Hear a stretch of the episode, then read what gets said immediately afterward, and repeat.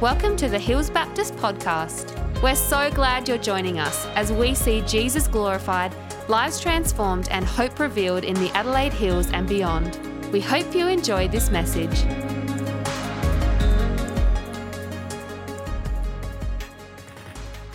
I'm not sure if I, I can't remember if I introduced myself before. My name's Nick. I'm one of the pastors here at Hills Baptist. Uh, it's great to be with you. We're continuing our series, actually concluding our series today in what we need to lead, looking at the life and leadership of Solomon and thinking, what does that have to teach us? What happened? What went so wrong? How did we get here? From God saying, I hear you, you can have whatever you ask of me, accepting my sacrifices, accepting the, the, the temple I've built for him, to now God being angry, fierce against me. How did we get here? From Israel building the temple of God and God actually accepting that and dwelling physically with his people in the temple to the kingdom being split in two and God leaving and Israel being exiled, fractured as a country. The people of God, how did it get there? That's the big question that's raised and, and uh, and kind of like investigated in these the last few chapters of Solomon's life. Um, and the, the, the big question of today's message how how did Solomon fall? What happened? How did we get here? We can even relate ourselves when we do things that we we know we're not meant to do. We find ourselves, uh, our relationships in tatters. We, uh, uh, we find ourselves living a life that we never really wanted. How do we get there? God, who we used to feel so close to, and now we feel like there's no way I could pray or say anything to Him. There's no way He would say anything to me. How do we get into places like that? What we're looking at um, today is the last 20 years of Solomon's reign um, and life.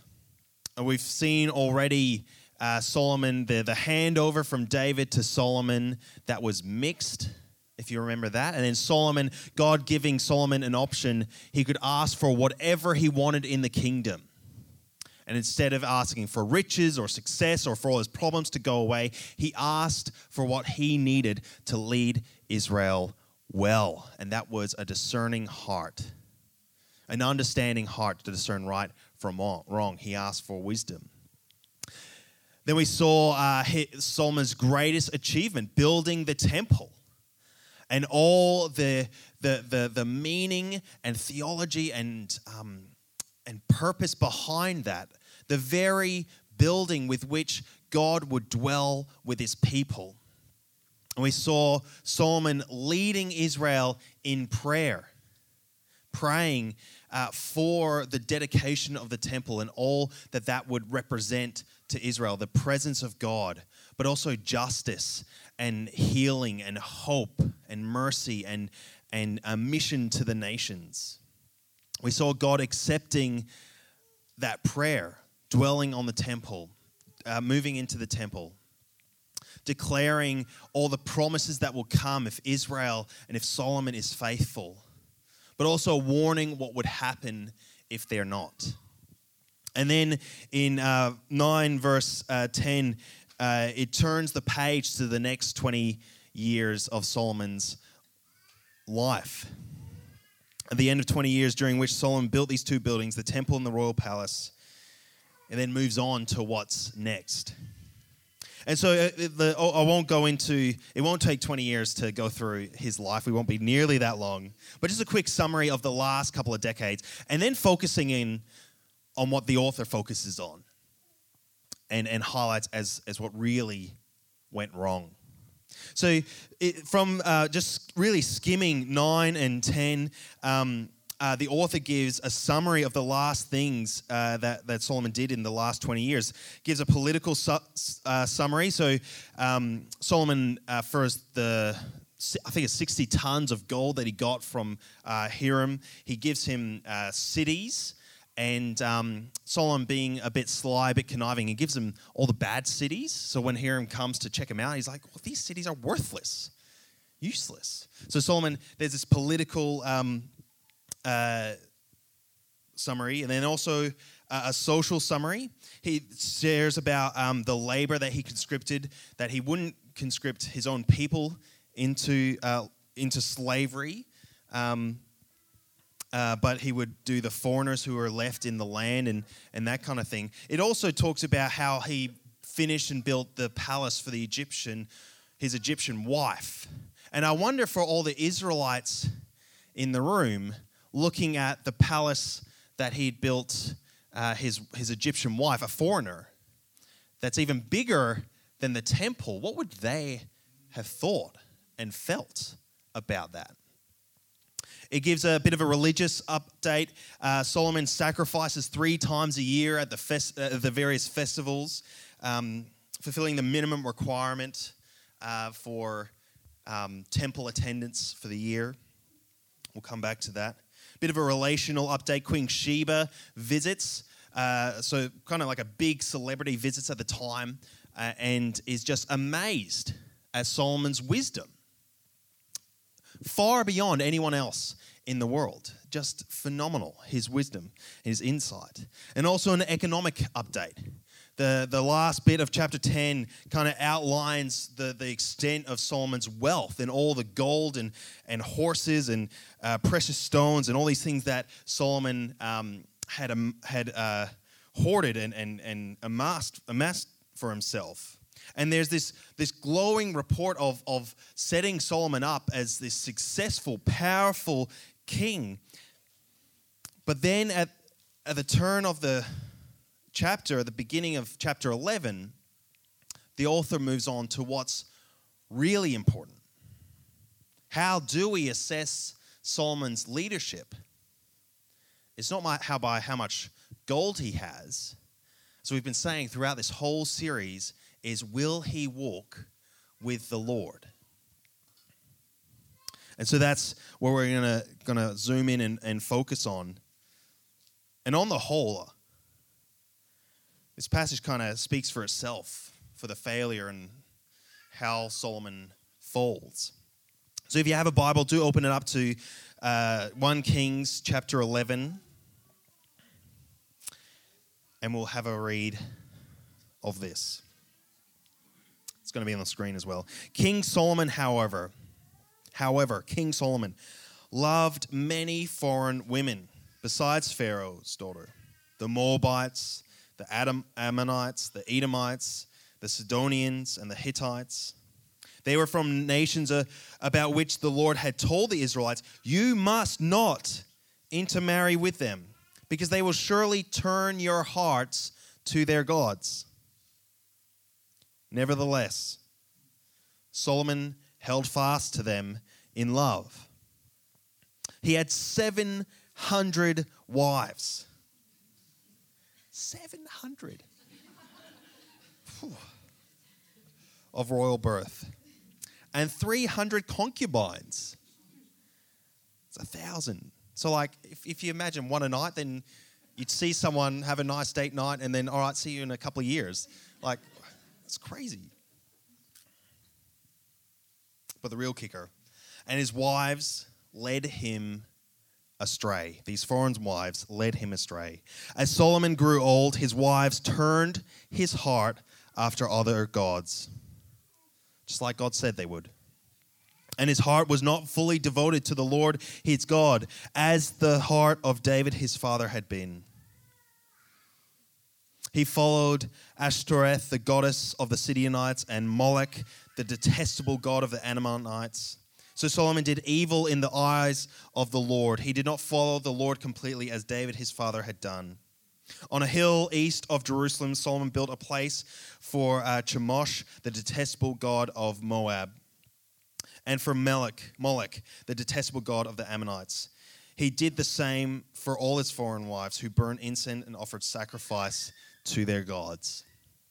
We see a spiral of, of disobeying God's law. And it started with he breaks uh, he breaks uh, the law that God had given um, for marriage for the Israelites. God had said, "Don't marry foreign wives or foreign women because they'll turn your hearts away from the Lord." But he breaks that. Then he breaks the law given to kings about marriage. In Deuteronomy 17, it says very clearly, "Do not have like kings must not have many wives." And a thou, uh, 700 is, is many wives.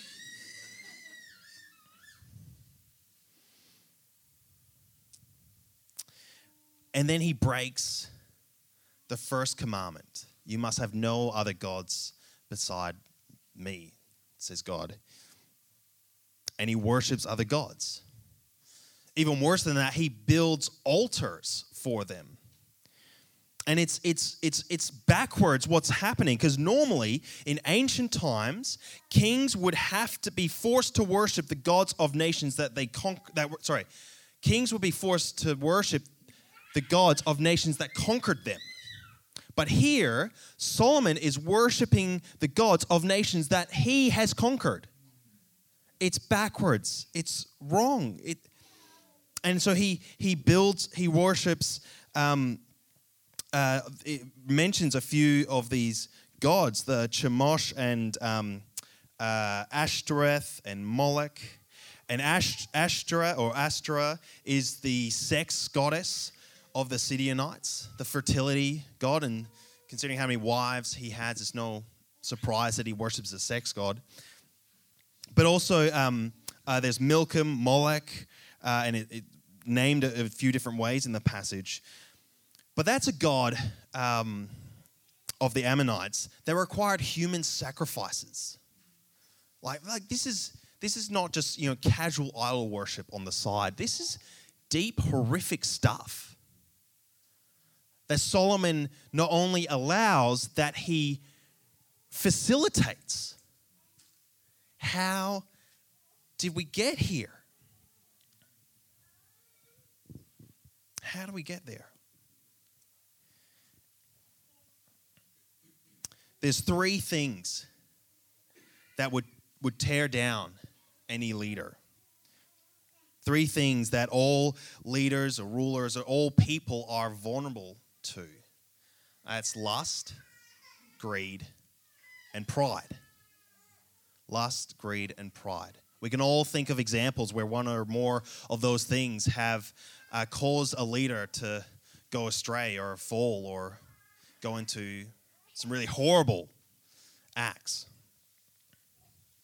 And these three things are celebrated by the world you know, sexual freedom, self, sexual expression, and um, uh, materialism.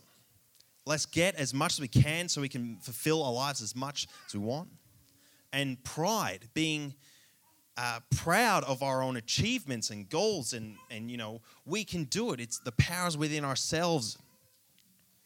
These things are celebrated the world, and we're all vulnerable to these things.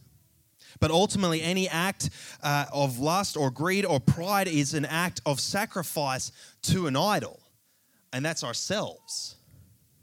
That we'd set aside God's law, that we'd set aside God's heart or God's will, and say, I know better, or I deserve this, or I can't be bothered doing it your way. We'll talk more about what leads Solomon into these sins. But let's, for now, let's continue. How does God respond to Solomon's fall? From verse 9.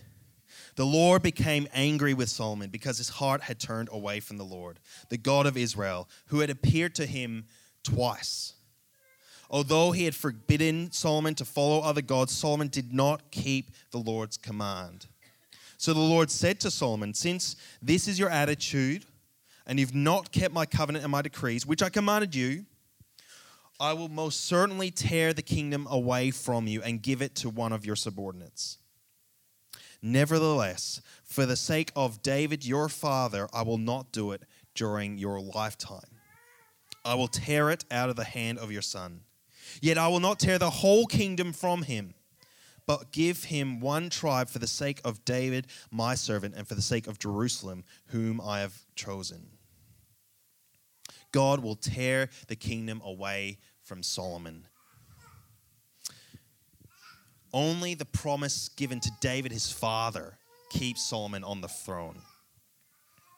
So, unlike Solomon, who promised to walk in the ways of the Lord and failed that promise, God keeps his promises.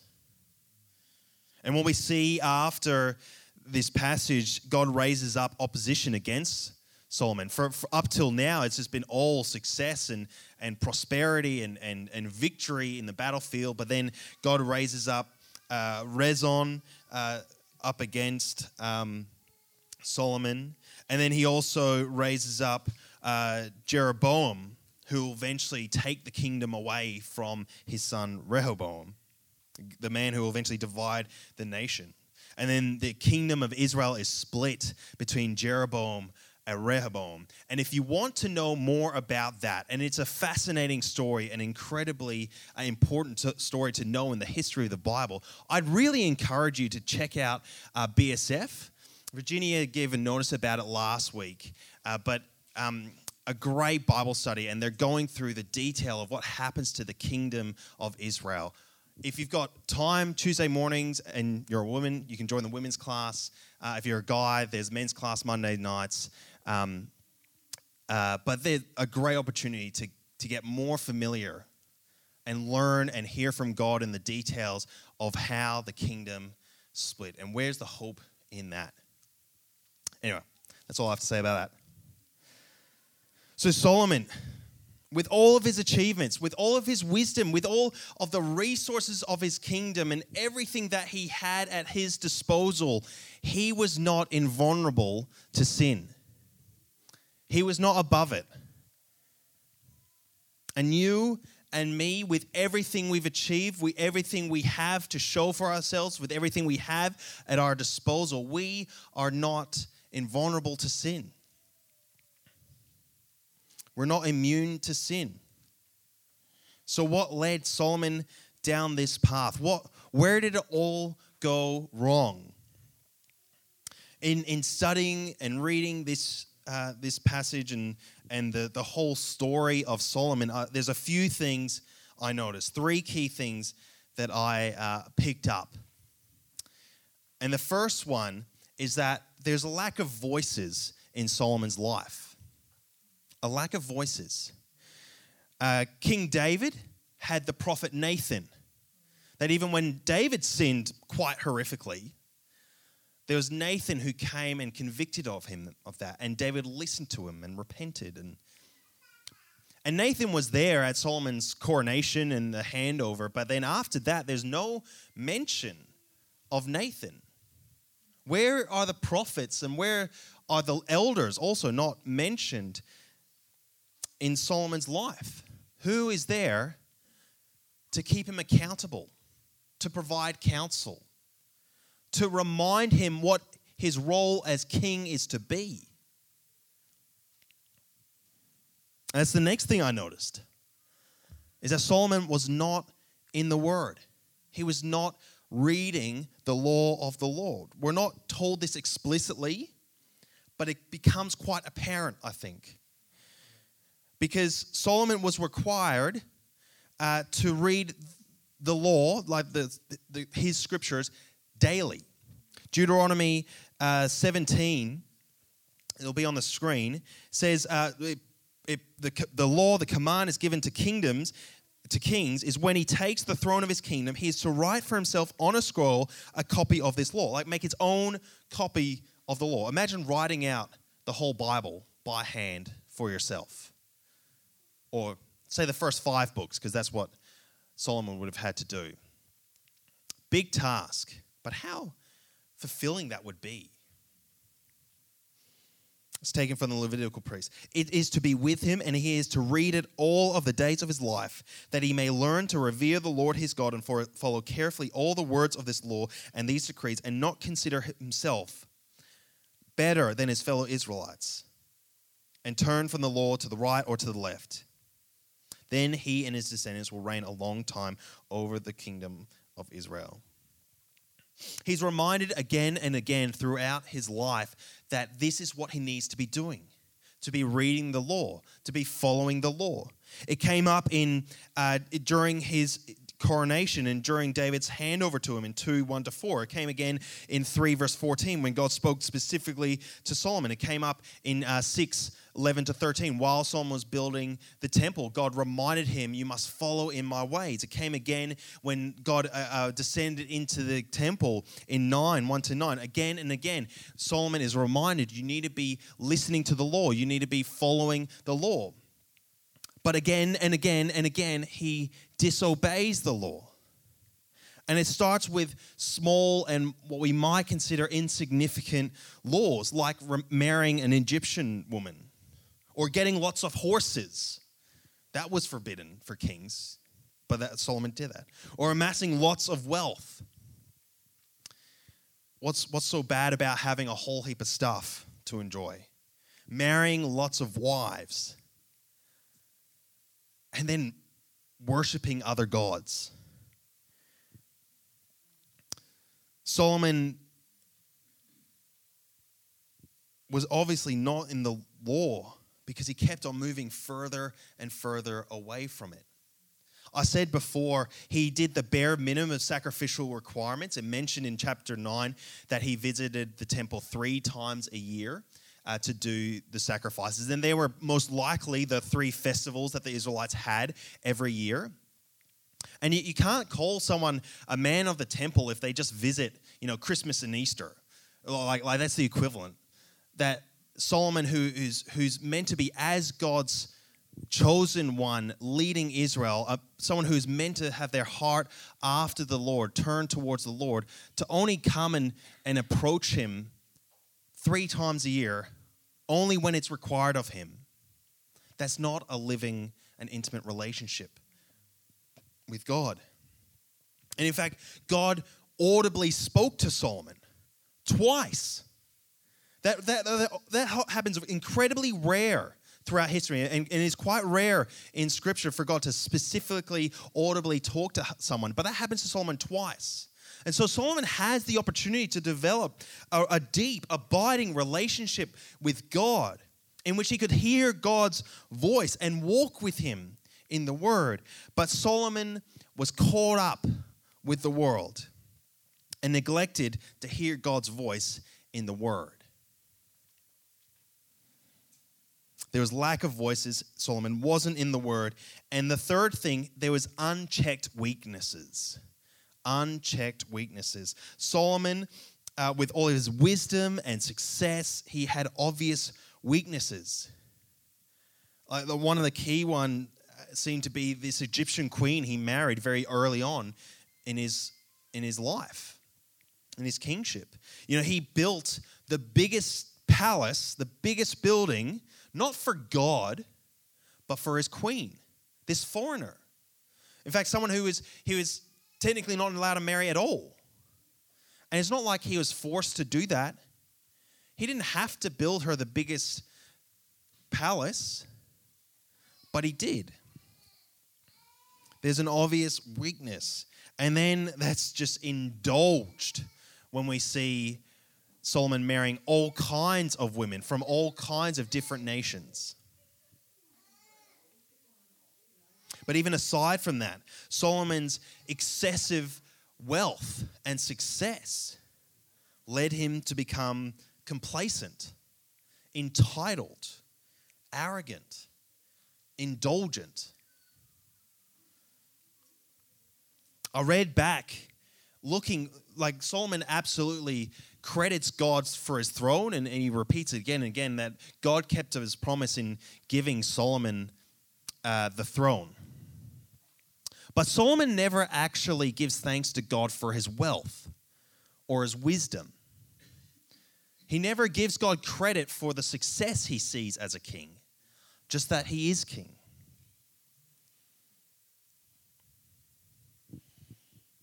And his greed and his lust and his pride is left unchecked.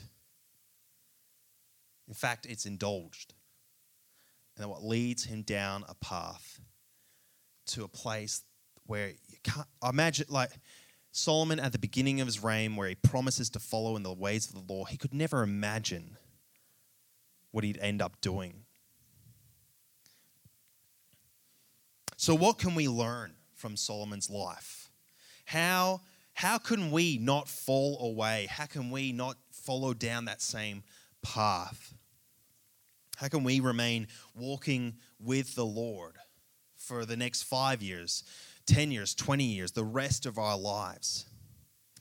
And I think it's let's look at the the weaknesses of Solomon and let's turn them into strengths. The first is listen to voices. Listen to voices. Actually, create voices in our lives who can speak into our lives. Do we have someone in our life who cares more about me as a person than my performance?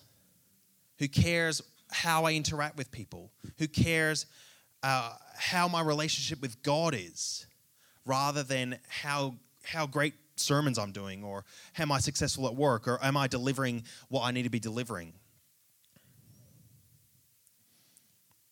There's other ways of, of finding voices to speak into our lives. There's things like uh, finding a mentor or, or someone who can uh, guide us and ask questions of us.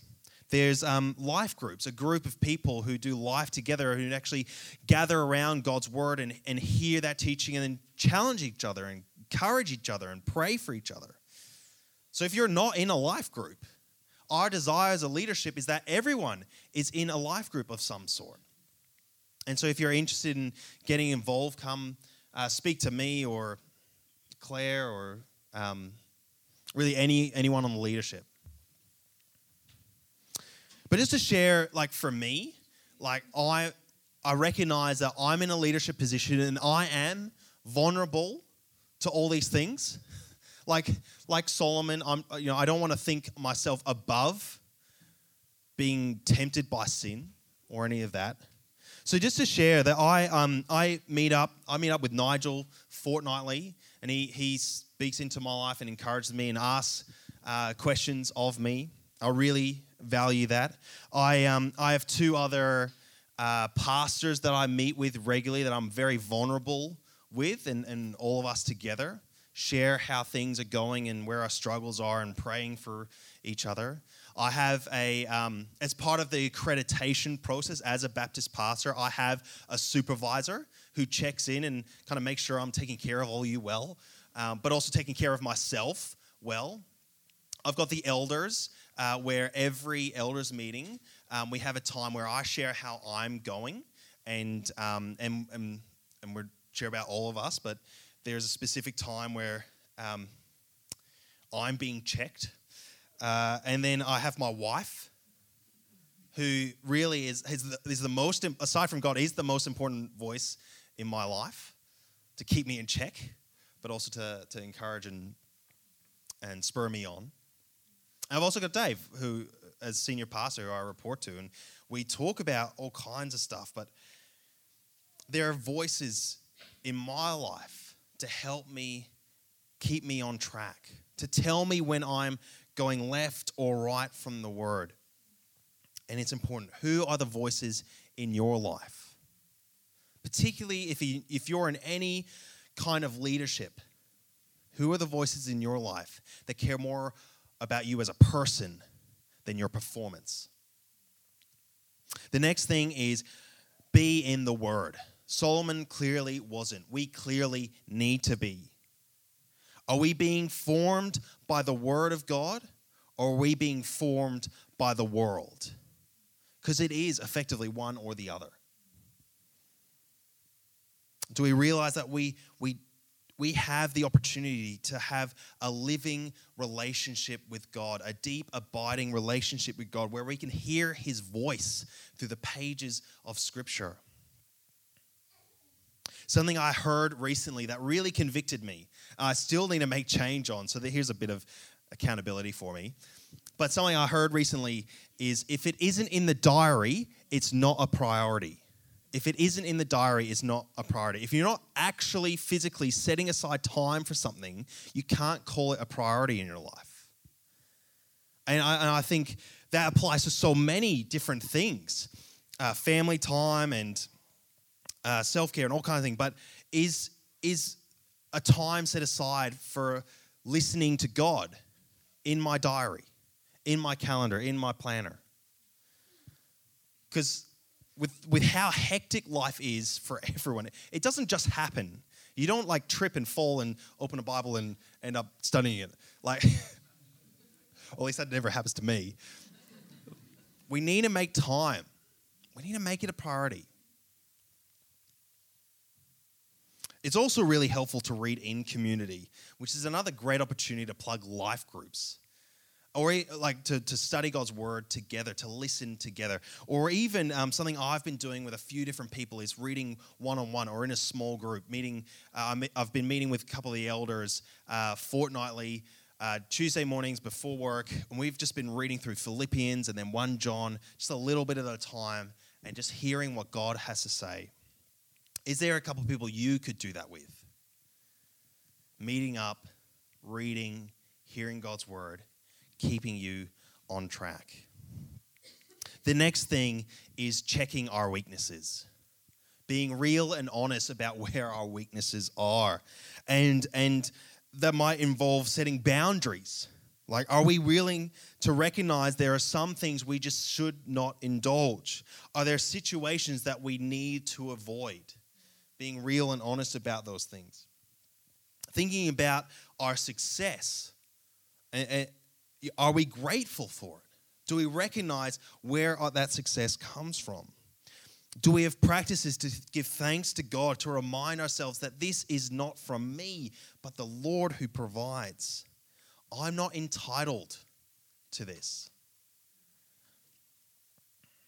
Are we finding ourselves justifying sin?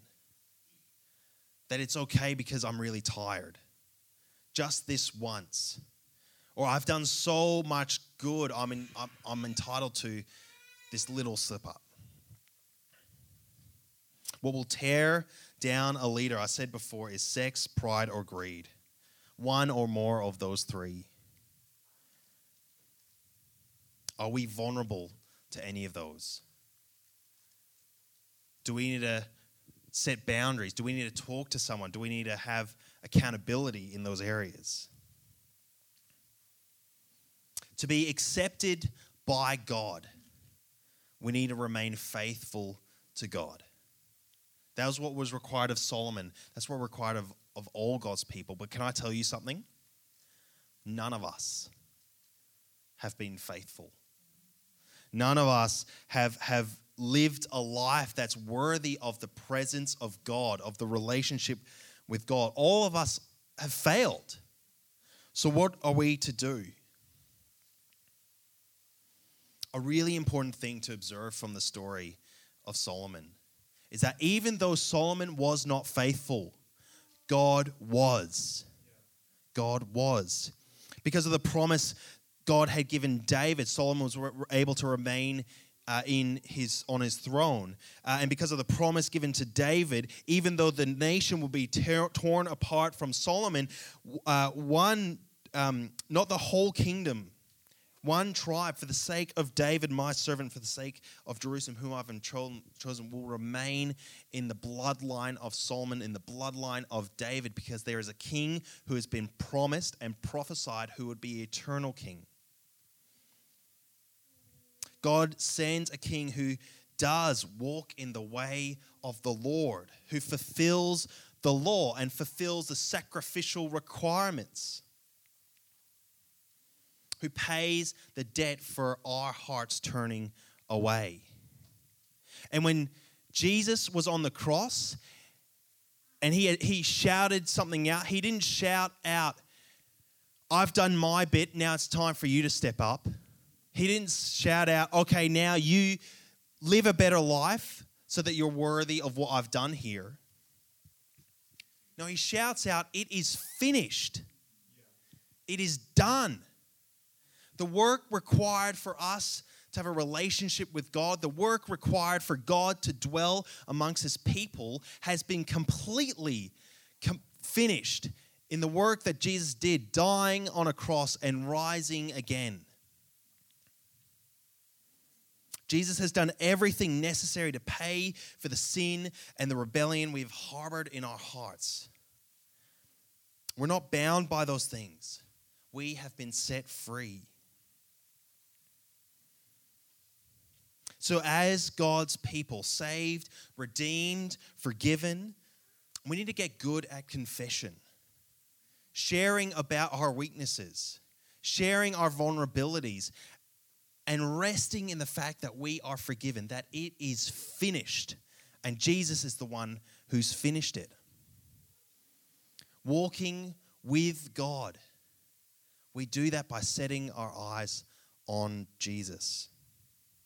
Now, I want to take a moment to step back and actually reflect on the community I have in front of me and recognize that there are some people, there are many people here who have been faithfully following the Lord for many years with all kinds of challenges, with heartbreak, with doubts, with crises, with a whole range of different scenarios and, and struggles and suffering, yet have remained faithful and are here today, here to encourage the rest of us. And, and I just want to say, I, I really value that. We value that.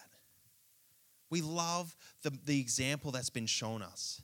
And I would also say that these people who've remained faithful, uh, they would be the first to say it's not because of their effort or they figured out that secret formula of how to stick at it as a Christian. It's because Jesus has done everything necessary for them to, to be in a relationship with God, to keep them in the faith. And all they've done is just kept their eyes fixed on Him, the author and the finisher of their faith. I heard a, a quote um, during the week from a monk. So, this super religious, pious, holy person, part of a, a monastic community.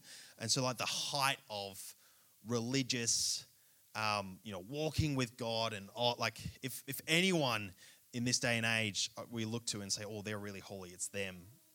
Or who's made it with God, it's them. They're the best of the best when it comes to being faithful to God. But this is how this monk described himself a monk is simply a sinner who joins a community of sinners who are confident, not in their ability or work or whatever, they are confident in God's mercy and who strive to recognize their weakness in the presence of each other. That they would rest in the work of God their Father. Wouldn't, be that, wouldn't that be a great way to describe our community? A, a, a sinner among sinners who, who Uh, are confident in God's mercy and strive to recognize their weakness in the presence of each other, that we might rest in the work of God our Father.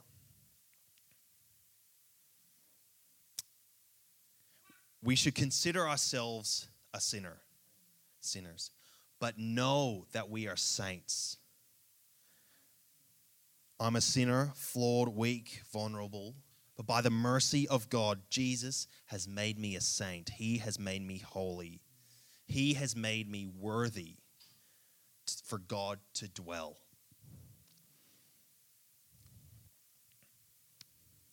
To finish up, I just want to read Hebrews um, chapter 12. Talk, Hebrews 11 talks about all these different heroes of the faith who have remained faithful.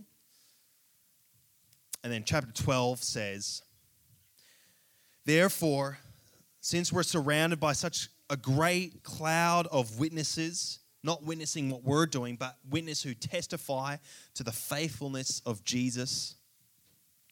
Let us throw off everything that hinders and the sin that so easily entangles And let us run with perseverance the race marked out for us, fixing our eyes on Jesus, the pioneer or the author and the perfecter, the finisher of faith.